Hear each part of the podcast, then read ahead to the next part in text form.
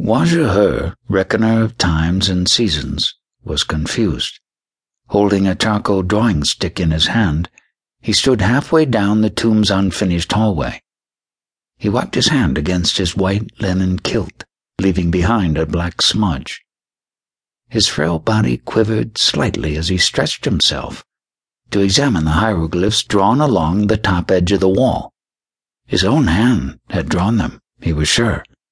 He was, after all, scribe of the company of gods, high priest for the god Thoth. He had been drawing hieroglyphs all of his life. He recognized his work. But the hieroglyphs were wrong. Where he had meant to draw the symbol for eternity, he had instead drawn the hieroglyphs for a hundred lifetimes. Wajah shook his head. A hundred lifetimes was a long time, a very long time. One lifetime was proving to be too long and wearisome for him. There was no one left alive from his youth. His children had grown old and passed on. Their children were growing old now, and still he lingered in the two lands, a tired old man ready to make the final journey to Khert Neter. He sighed. A hundred more lifetimes would be enough for him, but the Book of the Dead called for eternity, and Connacht, vizier to King Djoser, ruler of the two lands, deserved nothing less. The inscription over the false door must invite Connacht to pass through it to the fields of reeds for eternity, not for a hundred lifetimes. As they were drawn now, the symbols created a doorway that would open after the passage of five thousand years. What had he been thinking? He picked up a rag to wipe away the incorrect symbols.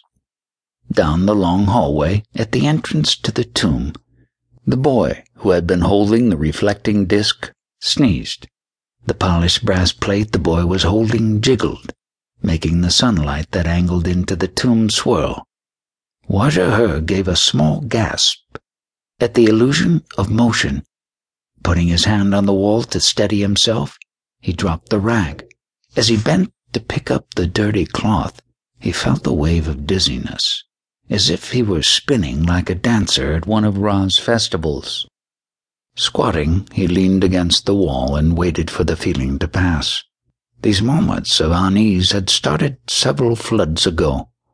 At first he had thought they were harbingers of his own passage to the field of reeds, like ibises flying before the great flood, but they had proven to be merely another annoyance, another burden added to the weight of his long life.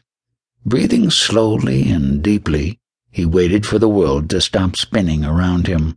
Then he stood, charcoal smudge cloth in hand, and tried to remember what he had been doing. It had seemed important, but now it was gone. Shaking his head in frustration, he turned to walk toward the light. Tim had an unsettling premonition that something fundamental was about to change. Earlier, after the wall had slid back into place inside the tomb, he had waited a few minutes to be sure the taxi driver and guard had not found a way to follow him. Then he had pulled the plastic toothpick from his Swiss Army knife and wedged it into the nearly invisible crack at the top of the section of wall that had opened for him. It had taken only a minute to see that Brian and Diane were not in this section of the tomb. During that time, Tim had felt a strange lightness settle over him, as if the air were richer and cleaner. The hallway he had found himself in was different from the other parts of the tomb. Although most of the paintings were unfinished, the outlines were cleaner and stronger. The scenes that were painted seemed artificially bright and vivid, as if they had been painted yesterday. They looked as if paint would come away on his fingers if he touched them, and the floor here was clean, as if it were swept on a regular basis. He had followed the corridor toward the morning light and stepped outside the tomb to see a naked man with a stone hammer standing under a small palm-topped canopy made of four poles stuck into the sand. Near him a boy crouched by some papyrus rolls. One of them was unfurled, showing a baboon. The sky above them and the desert beyond them was vast and empty.